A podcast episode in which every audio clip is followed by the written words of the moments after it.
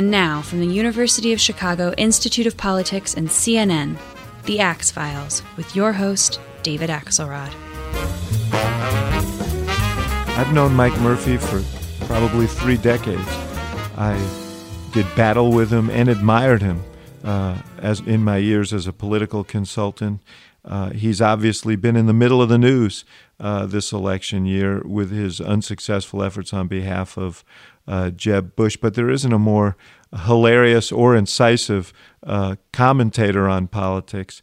As you can hear from this conversation that we recorded recently at the Institute of Politics, where Mike is a spring fellow.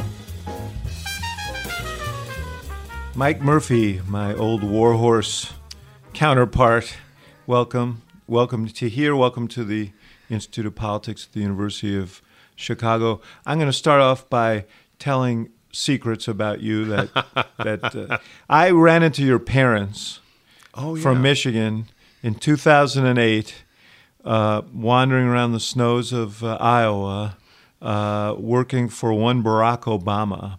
So uh, what happened to you? Did they drop you on your head? Did you? That's my dad's you... joke that I fell out of the stroller because they were both Democrats, and uh, my mom had talked my dad reluctantly into being uh, in their first Iowa expedition for Howard Dean. They had the glow in the dark hats and everything.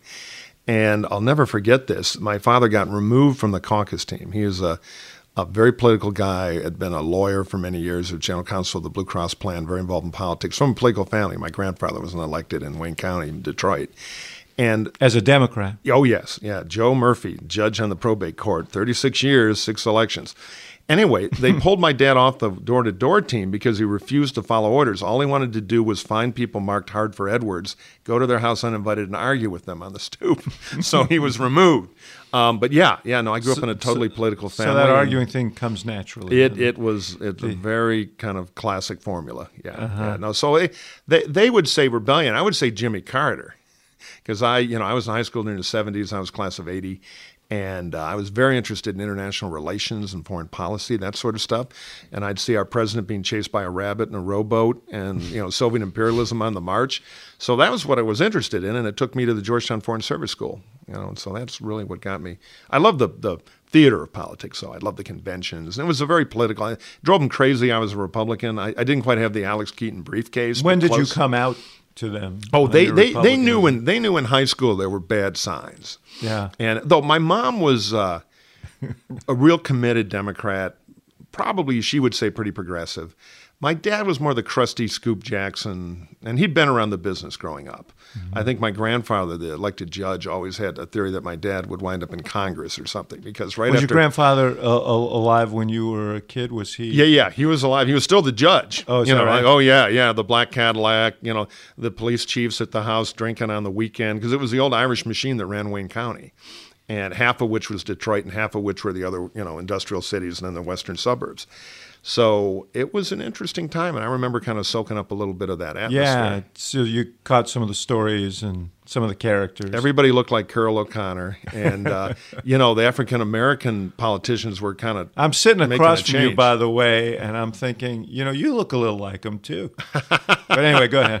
It, it's a genetic thing. Yes. Um, so they, uh, it was just kind of around, and. Uh, I always knew he kind of had the ambition for my dad because he was always volunteering my dad to do things like join the army, put him on a Teamster truck for two years in the Hoffa's local, went to night law school. You know, I think the judge had a plan. Uh, and my dad loved politics, but he never wanted to be a candidate. So you, uh, by the time you got to Georgetown, did you have in your mind that you were going to be involved in politics? Well, I was in the college Republicans there, and it was in. This is remember right after Reagan gets elected, so it's a terrific time to be a college Republican. It was fun in he Washington. was popular. Yeah, mm-hmm. even in D.C., we would go down and protest the Russian embassy and get thrown out. You know, there's all kinds of trouble to make. We'd be in all these wars with the YAF chapter on campus, and because Georgetown was in D.C. Georgetown was always a power in national college Republican politics because all the Republican political nerds around the country want to come to Washington, and we were locals, so we could always pack the hall with delegates. So all kinds of shenanigans with uh, guys, many of whom are still in politics now. And I was the Georgetown chairman. I remember that. And then I got an internship on who the are Hill. some of the other people who were around then? Well, uh, there was a guy just before me named Frank Lavin who wound up our ambassador to Singapore and uh, was on the uh, National Security Council and then uh, was an undersecretary for commerce. Uh, he was very close with Karl, who was of the generation before Karl me Rove. too. Karl Rove, yeah. Mm-hmm. and there was Frank Atkinson who went on to do things in Virginia. Mm-hmm. Um, there, there was a guy got elected in the state house in California. The the guy I remember was a friend of mine was this wild frat guy from Georgia who always had liquor, was bouncing off hallways. You know, we'd have to chain him to the radiator in the middle of the night like Shecky Greene to shut him up. Mm-hmm. He was a lot of fun named Ralph Reed. It was ah. before, yeah, Ralph and, and God decided God needed representation. but Ralph was a hell of a lot of fun back then. And he was like from Georgia. And Grover Norquist was around back then from uh, from Massachusetts, and Jack Abramoff who yeah, ran for chairman right. in those years. Yeah. Yeah, I, I, was on the anti-Abramoff uh, uh, slate. We were always fighting him as the loyal opposition, but he out-organized us and was and did well until he yeah. Didn't. Well, yeah, until he uh, until the until it. the accident, as they say. Jack was the first guy to fly around the country and really, really organize the National College Republican election. He outworked everybody, but he was a very kind of tense guy. You could tell he was, you know, on a mission, and you never know those mission guys which way it'll go. It's so interesting to me because you know Rove came out of the uh, uh, Young Republicans, and this was like a real organizing forum. You don't you didn't see that on the Democratic side. You know, you people came out of the anti-war movement. They, but the Young Democrats was not the place that was a font of yeah, uh, no, there, future leadership. There was a moment of kind of energy in it, and it was fun. It was very libertarian. It was, and it was very foreign policy oriented. Uh, and Reagan was kind of a spark to the whole thing. I mean, it was tremendous fun. It was not. Uh, not particularly uptight, which is kind of the rap Republicans get now in the pop culture. I don't know. I don't, I don't think people call Donald Trump uptight. Well? I guess so. He's kind of a counter thing. Normally, we're seen as the elders and Footloose. So I guess in that small way, he's a step forward, but in every other way, he's, in my view, a step back. How did you uh, How did you make the transition from uh, from that to becoming a? You know, when I met you, you were the young, hot media consultant on the Republican side. You and Alex Castellanos. Right. We, we, we set up, well, what happened was, is so I, being chairman of Georgetown Republicans, I kept an eye on the internships. And, you know, inspired by this great city of Chicago, I'd always get my beak wet if I saw a really good one coming by. And I wound up working for three congressmen from California who shared a staffer who would make these little cable TV shows. There'd be three stools in the House studio, and one guy would interview his two colleagues about how great he is, and they'd switch chairs. And everybody wound up with a 30 minute show that we put on these big U-matic cassette tapes about as big as an encyclopedia volume and send them out to California, the land of the future, where they would run them on this crazy thing called local cable. You know, it was a space age. And so one day we had a special celebrity guest Dave Prowse, who nobody's heard of, but in, he's the guy in the Darth Vader suit in the original Star Trek, uh, Star hmm. Wars, and he was this big bodybuilder, who spoke like David Niven from Britain, very nice guy, and he was on a PR tour because in the UK he was safety man, which was a thing with a green cross like outfit about don't cross the street without looking kids, and I think they were trying to expand it to the fertile commerce of the U.S. So he was being interviewed, and a, a member of Congress who remained nameless came in from a great Midwestern state. That will also remain and started asking him about playing Darth Vader in the movies and was really interested if anybody ever got hurt on the set with the laser swords. You know, you could really cut an arm off if you weren't careful. And I look around and I cut the eye of one of the cameramen who's seen it all, and we're thinking, this knucklehead thinks it's real. And you know, British Army have one of those things, and uh, uh, and and Prowse doesn't know if it's a joke. You know, he can't figure it out. And I'm looking around, and I thought, you know, this political thing, there might be room here for success. it doesn't seem like Mensa. And and I love TV, and I love film, and I love theater, and I love putting on a show. So I started in my dorm room at Georgetown I'd worked around a, a little bit um, in production, but not much. Started making television commercials for the National Conservative PAC, NCPAC. And I clearly didn't think I had the production background, but I had all these ideas. So I called this well known producer who it turned out had made one ad named Alex Castellanos. And we teamed up, and I took a leave of absence my senior year from Georgetown, which led to lightning bolts coming from Detroit back home uh, and ran away to join, of all damn things, the Republican Party. And so Alex and I went out and starved and le- slept on couches and learned how to kind of do it. and became media consultants. And we were Yeah. never really party guys. We were always kind of our own thing, and we had a great run. Yeah, you know, uh, I get asked a lot by young people, how do you how do you get to be you? How do you? And uh, the truth is, so so much of it is le- learned by doing. Yeah. I mean, there's no real school to go to to become a media consultant. I managed Paul Simon's campaign was when I was 29 for the. Right. I'd left journalism, managed his campaign for the Senate, got involved in the strategic stuff and the production of ads, and I thought, gee, I bet you I could do this, and started a media Yeah, it, firm. it's always entrepreneurial. Our, our big rule was one, always, and we starve because we never make that much money, but always hire the best production technicians we could. There was this great old cameraman who'd been all over the world with 60 Minutes doing everything named Bob Peterson. So we'd always stretch a little on who we'd hire to learn the production techniques and really kind of get into it. And two, I had a couple of good mentors. Uh, Arthur Finkelstein taught me polling, uh, who had worked around NCPAC with New Dolan York, yeah. and one of the great kind of you know wild madmen intellects of the party, but but very influential on a bunch of us. Alex had worked for him before, and so I got a good education in strategy, which I was always interested in, and later just became my ambition. I, I'd see kind of dumb strategies coming down, and I would be the picture maker. And I thought, boy, I got to become a strategist and stop being told to make stupid commercials. And uh, and then it was kind of the heyday of TV, you know, advertising and statewide. So I had a great run through the 80s and particularly the 90s. Did a lot of the Republican governors. Yeah, a lot of them in the Midwest. You did uh, uh, uh, Engler in Michigan, and Tommy Thompson in Wisconsin, and uh, Branstad in Iowa, and so on.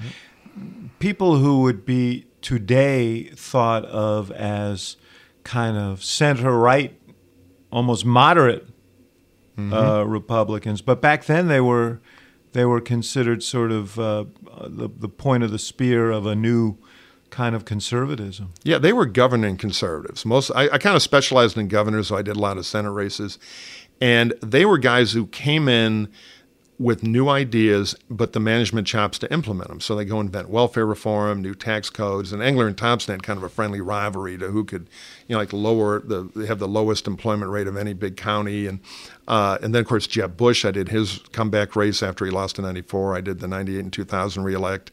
I always like playing on other turf too. I, I think offense has been in the other guy's end zone. So I liked working blue and purple states. I did Christie Whitman over in New Jersey, you know, both those races. And because I, I, I never thought it was that fun to go to a safe Republican state where you're organizing votes you get for free. And in the in the blue or purple states, you got to have more of a pitch than vote Republican. You know, you got to go convert and persuade. And the Great Lakes Republican governors were good at that. And we have a little bit of a comeback. Walker's a guy who's figured that out, though he's got, you know, um, th- that place has been a battleground, so it's more a hardened approach. But it was good training because when you wake up knowing if you don't change what's going to happen through persuasion and strategy, you're going to lose. The free vote equals loss. You learn stuff. So you and I had a couple of uh, We, tussles, we have, yeah, we've, we've knocked each other out a couple of times. Yeah. and and uh, including in Iowa, a couple of governors' races in Iowa. One thing that I knew when we were competing against each other is that there was going to be some hilarious and devastating ad coming my way at some point during this campaign. When you think about the the many many ads that you produced, uh, what is the what is what's one that just that you still that still makes you smile? You know, I would say I'll give you one that wasn't really a funny ad, but just strategically. Again, I always like offense. And when Jeb Bush was looking at running for governor after he lost in 94 when everybody was winning, his passion was education. And normally you'd take a poll in a state and you'd find number one issue, jobs. Back then crime was real high, taxes, good Republican issues. So we're going to make the campaign about Republican issues, try to create more Republicans. But Jeb's passion was education. So strategically, if we can take education away from the Dems, we're going to win the tax and crime war for free because we're Republicans. But can we do that credibly? And can, because that's what Jeb's passionate about, he'll be good at it. So Let, let me stop you for Yeah. one second here, um, because this is really interesting to me. I, I've always felt like you have to build a winning campaign from um, the essence of who someone is. That if you try and make them what Right. they're not, that you're generally going to fail. Uh, and so your thought was this is who this guy is. Right. And it just happens to be an issue. Right. If we win, we break the back of the other guy. We, Right. we got the state. Right. So we went all in.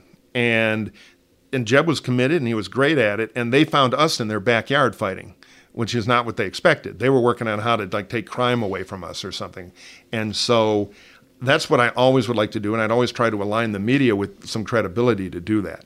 As far as spots that uh, kind of caught on, Engler in 1990 was a long shot, and Governor Blanchard was an effective Paul. He was ahead, and he he'd done what a lot of incumbents do, which is he had he had a small tax reform that his PR guys had ballyhooed into a huge thing, and people knew it wasn't that big, and so we I found the, out the nickel ad. it was. We found out in our calculation. Of course, we had our pejorative accountants who were strict constitutionists, but we said it was a nickel a week.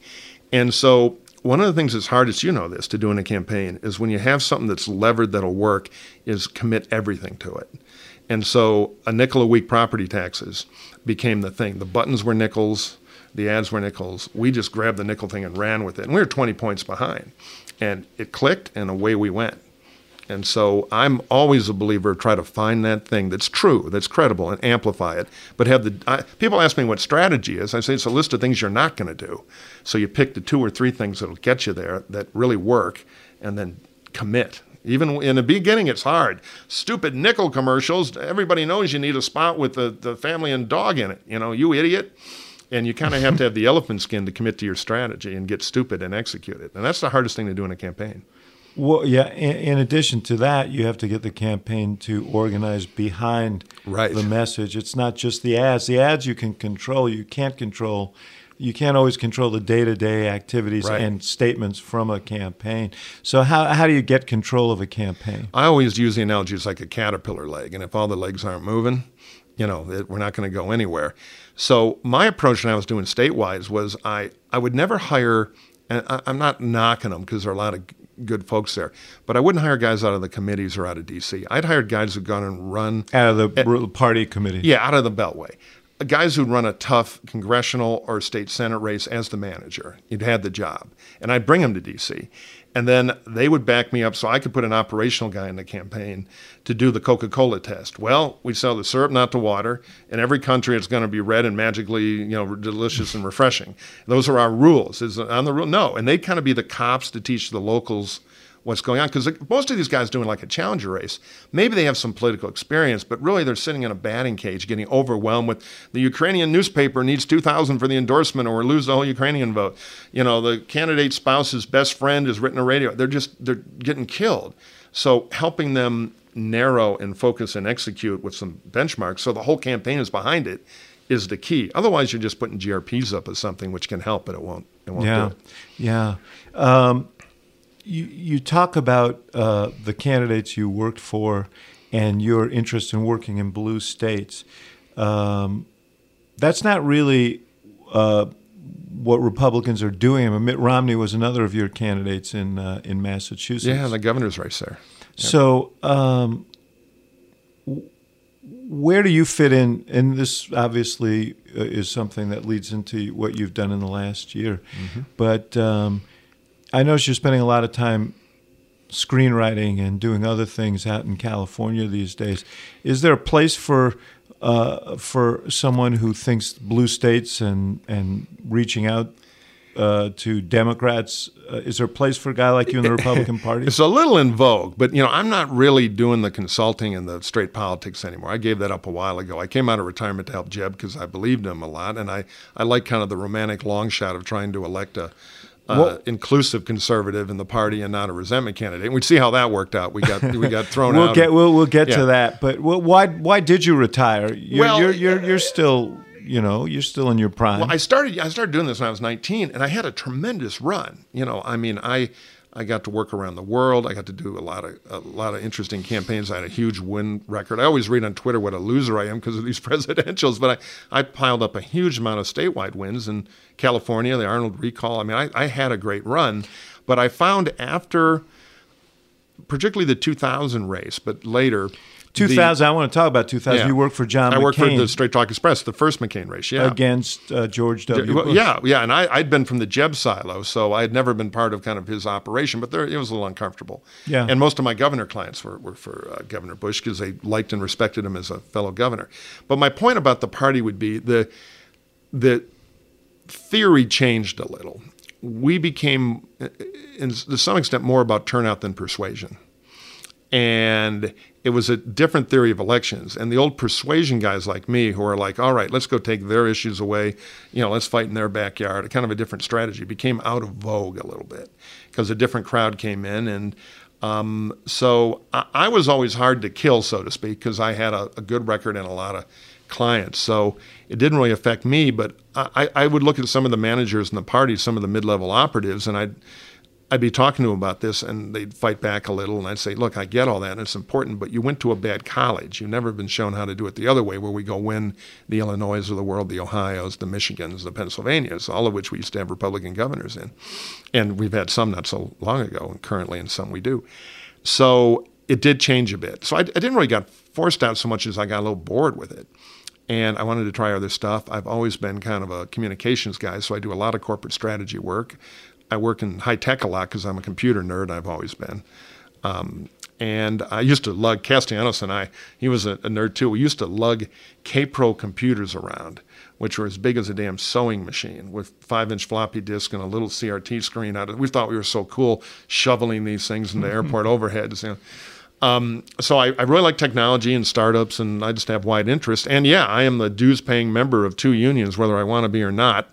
Uh, the Writers Guild out west and SAG-AFTRA. And my union buddies back in Detroit are totally unimpressed with the Writers Guild. You know, what happens in a strike? You get a paper cut. Ooh, pretty bad. Let's talk a little bit about that race in 2000, um, because it, you know the Straight Talk Express. John McCain was you know, they, they called him the Maverick in 2008, but 2000 was really the Maverick McCain. Um, talk about that race and your theory of the case, because George W. Bush was sort of the consensus inside the Beltway, as you point out, governor's candidate. He was the governor of Texas, son of the former go- uh, president. Right. And people felt he was the guy. Oh, he was a very formidable candidate. I have a weakness at the presidential level for long shots. And I believe presidential primaries are where you ought to totally follow your heart because it's an opportunity to define what the party's for, because that's what a nominee really does. And the presidency is so important. So I, I really thought McCain was great. I, I was not an anti George W. guy. I thought he'd be a totally competent president. I thought he'd been a good governor of Texas. But McCain, at a time post Clinton, when people had so much cynicism about politics and the doublespeak and after the Lewinsky scandal, the lies, McCain was somebody who was seen as not only credentialed in something outside of politics from you know his kind of personal story, but he was willing to tilt against things. He was honest, uh, even when it was not in his political interest. And so even though it was one of these classic start at 1% and throw ourselves against a windshield like a bug and lose campaigns, it was irresistible. And I really liked him. And I've never had more fun. You know, we, uh, we went off and we, we lit a match and it was McCain. He caught on. And we had a moment there where we might have been able to kind of heist the nomination. But as these things often go, in the end, the balance of resources kind of trips you up. But it, uh, I was on that bus for about 120 days straight. Yeah, it was now an amazing you loaded experience. up you loaded up your bus with reporters. He sat there and had a rolling press conference essentially for uh, months of this campaign. Yeah. I don't think it's ever been done before or since. People must have thought you were nuts. Oh, totally. Uh, Everybody forgets the early reviews are always terrible. Mm-hmm. That's so stupid. Washington experts, you know, we're always wrong. By the way, you can just always hedge against that. But it was a it was the theory was one let McCain be McCain. He was very gregarious. He was very well informed. He was happy talking to the media. And two, if we were the the campaign of honesty and not the usual politics and not being afraid to take chances by actually believing in things that weren't always popular, then why are we afraid of the media? Let's show some of the same courage there with transparency. And but I'll remember, I mean, in the staff, at first it was terrifying because it's not the normal How culture. McCain greet that? Uh, he was g- ready to go. And M- McCain is the firehouse Dalmatian. He hears the bell ring and you know jumps on. Where's the fire? I can. There's no stopping him. So he was fine. But it reminded me of being like the road manager for the Great Wallenda. You know, the first three times you're shaking, you're watching him on the wire, you're feeling every gust of wind, you're praying. By show 48, you're like, Karl, get across the damn rope. We got a show in Albany in two hours. chop, chop. You know, you kind of just go with it. And we had a couple of times where he'd have a gaffe and you know we get in trouble for a little while. But that was all. That was the test. Yeah. Which is the day it goes bad, you give it In up, any or you double down and commit. Yeah. right. And everybody, you know, not in our campaign. Luckily, it was a small number of us, and we were committed to the idea of what we were doing. So including really. McCain. So if he Yeah. had a screw up, he didn't feel like let's shut it down. Yeah, he'd get you know irritated by it because he might have thought of, like we'd get a new reporter on and wanted to get noticed and might have taken a paraphrase that was a little aggressive and amplified it. You know, there that, that that would be irritating. And and to be honest, you know, I'd be back there for a lot of it because most of the campaign leadership, particularly Weaver and I, would travel. And uh, John Weaver, John now- Weaver, now, uh, now doing John Kasich. yeah, Kasich, yeah, yeah. very good consultant um, and a good friend of mine. So we, McCain and I would go into our shtick, you know, every once in a while, or we'd have Todd Harris, who was one of our traveling press secretaries, you know, bring up Italian TV, and then he'd get interviewed about his underwear for an hour and a half, and you know, great lovers of the Italian cinema.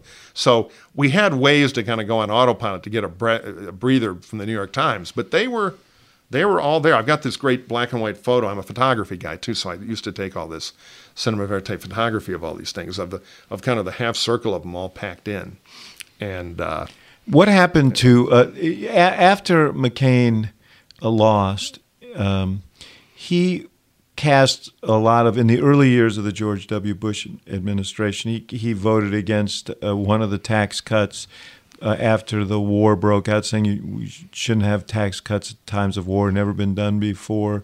He obviously had aggressive positions on climate change and some other issues. Uh, but he seemed to trim his sails a little bit going into the 2008 cycle when he saw himself under the Republican traditions. Being runner up is usually leverage into the nomination. traditionally, yeah.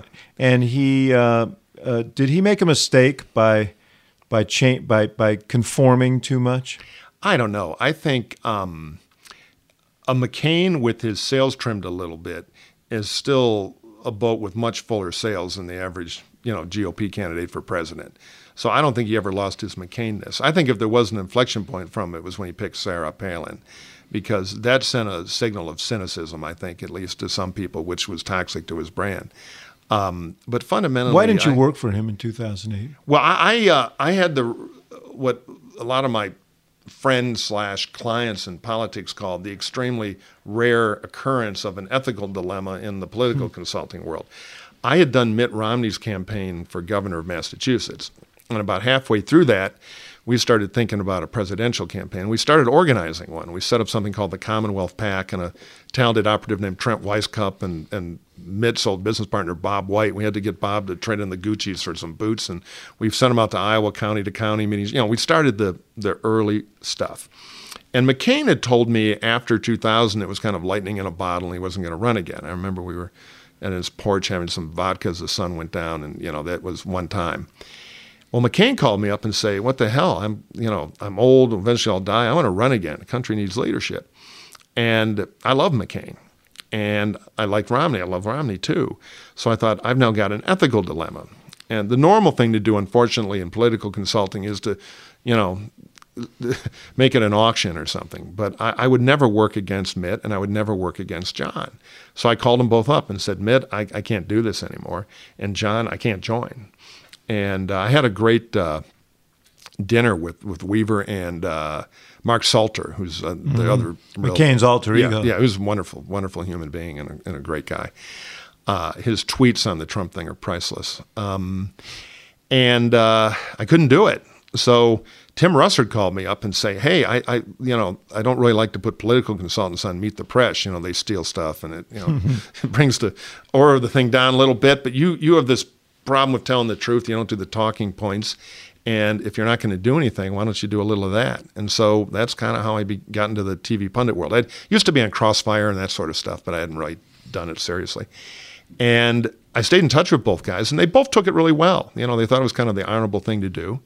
And uh, I, so I had the kind of uncomfortable situation of watching a campaign I would have liked to participate in. You uh, you said a couple of minutes ago that uh, the ex- Washington experts are always wrong. Washington experts, uh, leading into this election cycle, uh, felt your man uh, Jeb Bush was uh, the likely nominee of the They party. did. Why were they so spectacularly wrong? Well, we knew they were wrong, but that's not something you advertise. I mean, it's interesting. Um, Jeb, uh, Jeb's son, Sally Bradshaw, a dear old friend of mine, who it was Jeb's chief of staff and campaign manager. We all had dinner while he was thinking about running, and when his thinking about running decision was never very political. It was always policy. What could I get done, et cetera, et cetera. He's, that's who he is. But we we started talking about the politics. And we all agree it would be a long shot. I thought it would come down to Cruz and somebody. I, I was referring him. Well, you were right as- about that. Well, he, he's the McGovern of the party. You know, he resonates to a lot of the core base primary voters, and he's he's shrewd about that. He Yeah. knows that world very well. He ran a very powerful primary in Texas, and the question is, could we be the regular and could a regular beat him? And we all wrote kind of a number down, and nobody was under over fifty percent. Uh, but Jeb's In terms of his percentage Oh yeah, yeah, yeah, yeah. But Jeb was, look, it has to be done. It has to be tried. And so let's do it. We can raise a bunch of money at least, so we're we're we're be able to have the resources to make an argument. And so off we went. But the D.C. world, matter of fact, it made me incredibly nervous. The more Washington said we couldn't lose, the less sleep I'd get. Because I've made a career out of kind of betting the downside of conventional wisdom, because I think in D.C. particularly, it's totally disconnected from the reality. That's why I'm glad I live in California. Yes, Gary Hart, the old senator from Colorado, once told me Washington's always the last to get the news. Yeah, And I thought that was uh, great insight. So we looked at it as can we dominate our lane to get in the ring with Cruz? And the thing we didn't see coming was Trump. And we also didn't see that the, the populist conservative movement wing of the party, the Tea Party wing, would be large enough to accommodate kind of one and a half candidates Cruz, Trump, and that Trump would have plenty of appeal to the regulars just based on style. And so we were fighting for a relatively share, a smaller share of the vote with Scott Walker and Kasich and Marco Rubio, you know, from our home state who decided to run, and uh, you know, a, a few others. So it was it was a tough situation, and we we always knew that we had this gap between the perception of invincibility and the reality of the primary. But we did the honorable thing: you go fight, you try, and you know, I don't apologize for any of it. I As I say, I'm a, a wild-eyed idealist in presidential primaries. I, in the statewide game, I'm you know as calculating as any political consultant. But uh, I, I'd always rather have the long shot guy that I think ought to be the leader of the party and hopefully the president than I would the sure thing because the sure thing would be either a Trump or a Cruz. So now now now we've got Stalingrad between two guys that are going to hand the White House to Hillary Clinton in the general election. That's the big outcome here. You, uh, I, I want to get to the general in a second and where you think this is going, but you know the critique.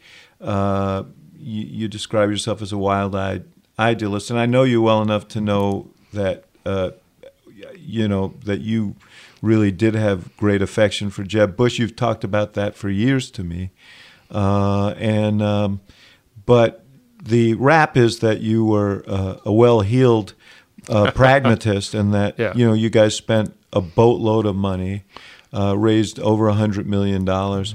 First of all, why did uh, why did money mean so little in this uh, particular cycle?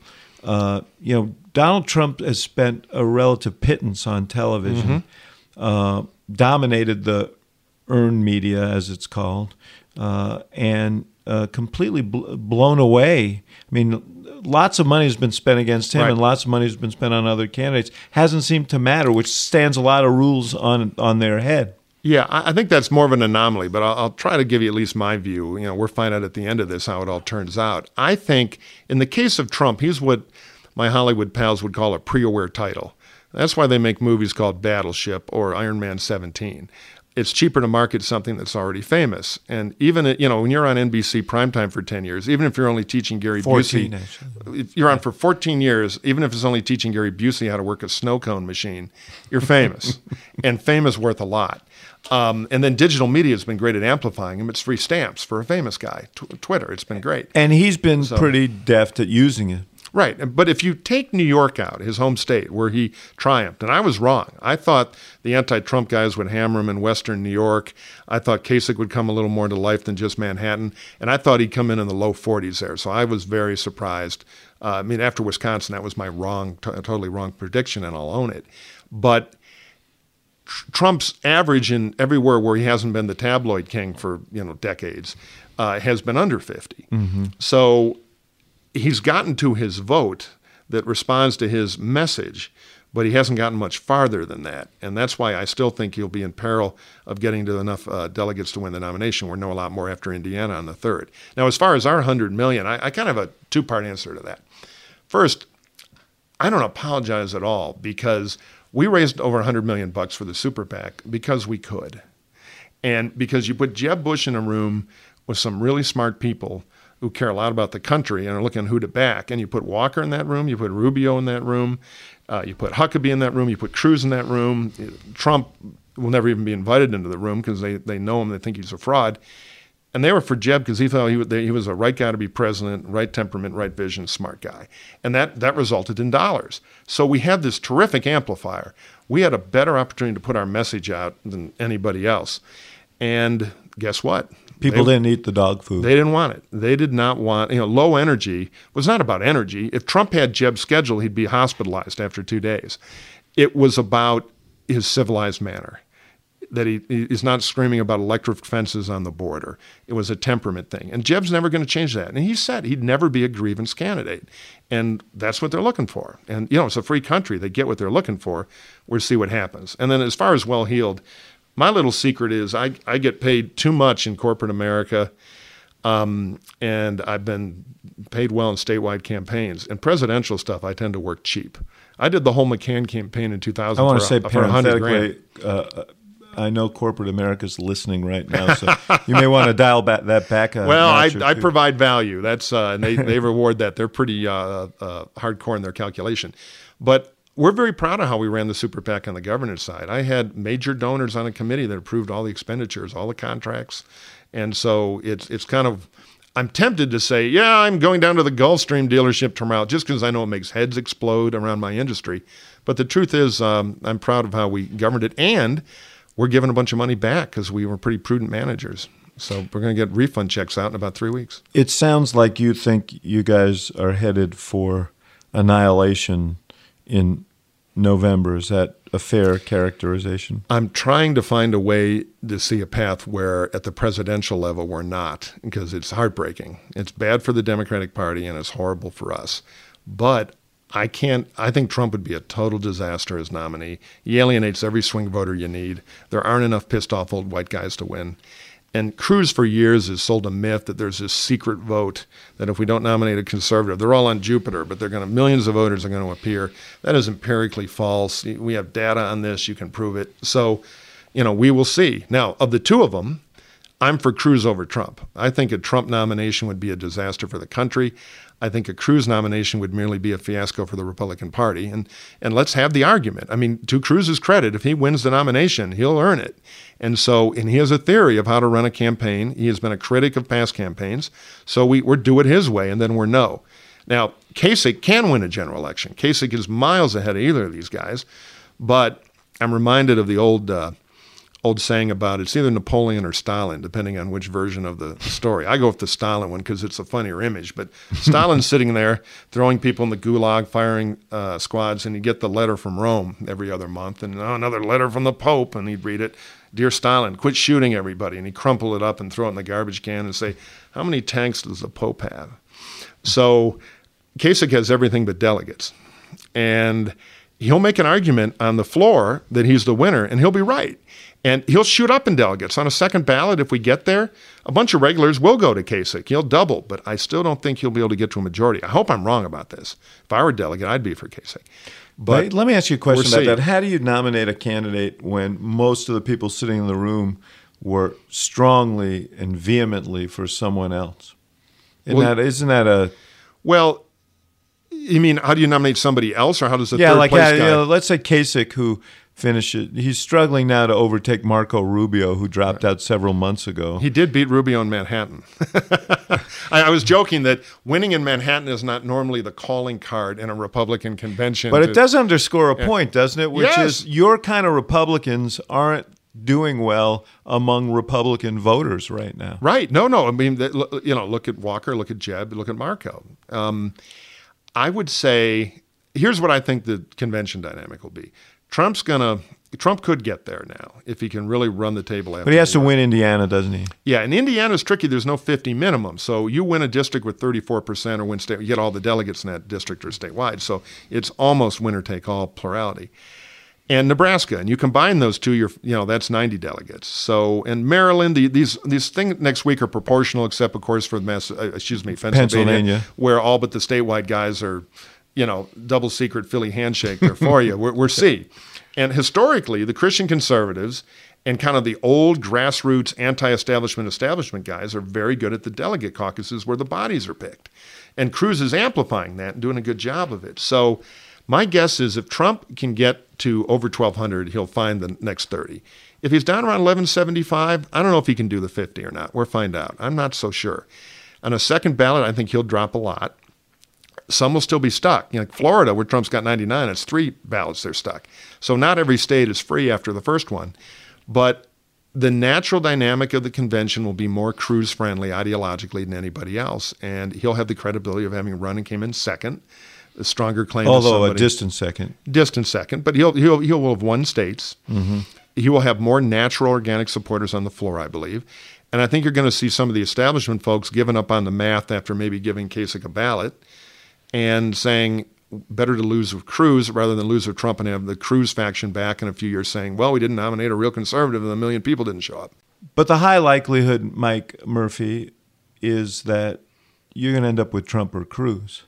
Uh, I mean, yeah. it, any other scenario, scenario, is is uh, is highly unlikely. I'm holding out for alien invasion just to stop the clock on all this. But yeah, the, the numbers say Trump or Cruz. There are some cynics who think this is an alien invasion. but do you uh, do you uh, think either of them can win?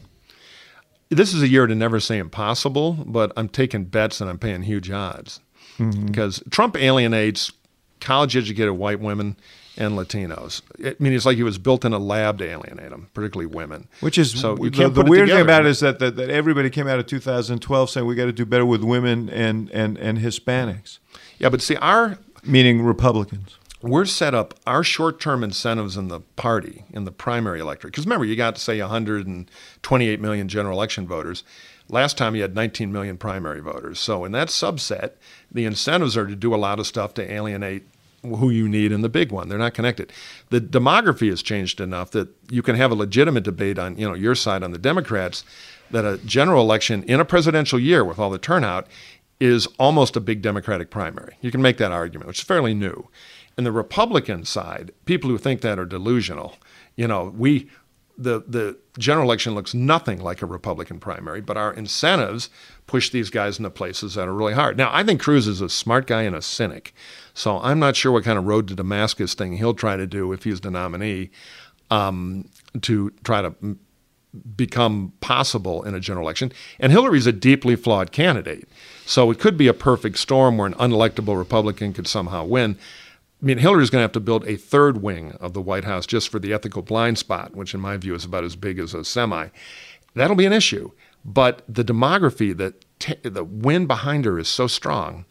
And Cruz has so many positioning problems, plus his Cruzness, which is, an, you know, we'll see how that develops. uh, which is, you know, in Washington, he'll he'll need to double his Secret Service protection the minute he's nominee, just from fellow senators. uh, we will see, but yeah, I'm I'm I'm very depressed about it. It's heartbreaking because um, we could win if we had a candidate, and I'm not sure we do. You know, it, it, strikes me as we were talking earlier about all the people that you worked for who uh, wouldn't pass muster among this primary electorate uh, today. And they all won in blue states or purple states where you did have to persuade and not just mobilize. Um, it's and the Republican Party has gotten very good at the mobilization in off year elections when the turnout is low and right. uh, much less democratic. Uh, can the Republican Party win a national election without significant changes. And how do you make this the the sort of national Republican Party that can win coexist with the base that dominates these off-year elections, particularly in red states, that is anti-immigration reform, uh, that is uh, very uh, strong on some of these women's issues that uh, run counter to the the national. How do you how do you make well, all that, that cohere? That is the question of the future. I call it the battle between the mathematicians and the priests. You got mathematicians like me saying, "Well, here's you know here's when we need to ever have any power." So if you think the conservative movement is not academic and we actually ought to go try to do stuff, this is how we do it. And you've got the priests saying, "You need faith." You need faith. You don't have enough faith. Anybody got a stake time? Let's burn a mathematician. and right now, the, the priest side is winning. And, you know, I think there'll be a reckoning after the election because we could lose the Senate. You know, we're definitely fighting for our life there. And it's. Yeah, let me ask you about that. You know, mm-hmm. uh, can you hold on to the Senate? You've got a, a four vote margin in the Senate right now. Um, if uh, uh, Trump or Cruz are leading the ticket. And I mean, I saw a poll the other day from Arizona, and your old client John McCain was tied with his his Democratic opponent uh, in a state where obviously uh, there are strong feelings around immigration and other issues. Uh, that will be roiled by yeah, a Trump yeah. Uh, candidacy. in an axe fight, I'm betting on McCain, but yeah, he's got a real race. Other people do. But you know, some of our folks in blue states are going to have that trouble at the top of the ticket. Are good candidates. Kelly Ayotte in New Hampshire, um, Toomey is a very good mm-hmm. candidate and is working like hell in Pennsylvania. Pennsylvania yeah. So you know, the Florida open seat, we don't know. There's a primary to sort out. But let's put it this way: historically, if the patterns of the past repeat and we have a wipeout at the top of the ticket, guys in blue states to begin with are going to have a hell of a hard time. I don't think it's impossible. Um, I think politics is changing six, and things are more delinked Six or now. seven Republican senators yeah. in, in, states that Barack Obama carried yeah, running tough. for reelection. Wisconsin, I mean, there it, it is tough. Portman and swing state Ohio. Mark um, Kirk here not, in Illinois. Yeah, Mark is in particularly hard trouble in a very hard state. Good senator, but you know sometimes you can't be the master of your own fate in these presidential years. So it's going to be really tough. But I think you'll see a lot of the focus of the party of fighting like hell, and I think we're holding on to the House. But to your larger question of what do we do? So we have the mathematician priest fight. We're my belief is if we really wind up in a pile of rubble, um, I am not at all sure a Hillary Clinton presidency will be that successful. And there are a lot of politics she's going to have to do to appease the left and everything. We'll see how that all works out. Um, we're going to have to get back into the idea business again. I mean, we really came to power in the late 70s because we had the reform agenda that middle class people believed in. Economically, in the middle class, you know, the parties argue on the remedies, but has been squeezed to death in real wages um, the place America has in the world and security, we're going to have to come back with an argument. Because for too long, our argument is they suck, and let's arrest them all. And that does not build the new conservatism we're going to need. And I think conservatism is eternal. Our ideas are strong. But we, have got to get back in the solution business that the, American middle class resonates to, and then begin the path back. And I think it'll begin with the governors, where we have been very successful still. Um, but it'll be a fight because in, we're going to have some dead cat bouncing in 2018 because we're going to win some stuff for mm-hmm. free that we never should have lost. But thanks to Trump, if it's Trump or perhaps, Cruz, we will. So we're going to be given trophies. Those have a good Senate yeah. scenario and yeah, yeah, and and the House we're we're lose some we should never lose. I don't think it'll cost us the majority, but then we should get them back. Uh, and I want to make sure, at least in my tiny role in any of this, is that we don't learn the wrong lessons from our off-year comeback. Um, let me ask you this uh, as we uh, as we finish this conversation. Uh, I've known you for years and years and years. One development in your life, uh, r- rather recently, was that you settled down. You got married. Mm-hmm. You have you have a child now. Uh, how's that changed you?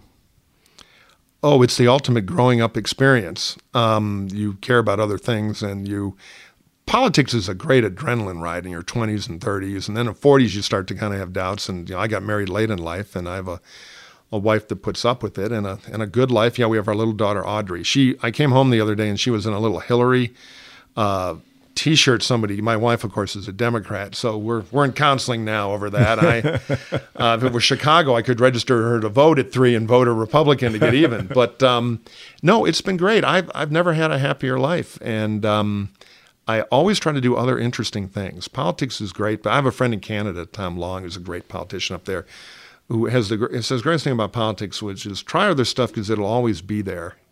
You can always come back to it. So I'm pretty much in the other stuff business now, but I'll continue to opine and uh, irritate Trump supporters on Twitter and do a little television at NBC and try to be a voice as we rebuild the party because I, I'm a conservative. I believe in our ideas, and I think if we get smart about it, we can win, and we should.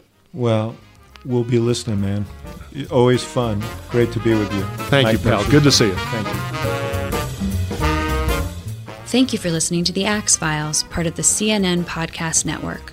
For more episodes of The Axe Files, visit cnn.com slash podcast and subscribe on iTunes, Stitcher, or your favorite app.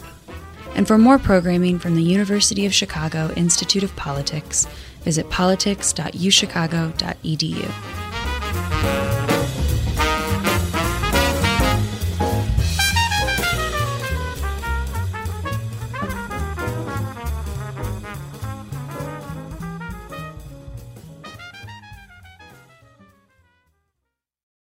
Quality sleep is essential, and that's why the Sleep Number Smart Bed is designed for your ever evolving sleep needs. So you can choose what's right for you whenever you like. Need a bed that's firmer or softer on either side? Helps you sleep at a comfortable temperature, quiets their snores. Sleep Number does that. Sleep better together. JD Power ranks Sleep Number number 1 in customer satisfaction with mattresses purchased in-store. And now, save 50% on Sleep Number limited edition smart beds for a limited time. For JD Power 2023 award information, visit jdpower.com/awards. Only at Sleep Number stores or sleepnumber.com.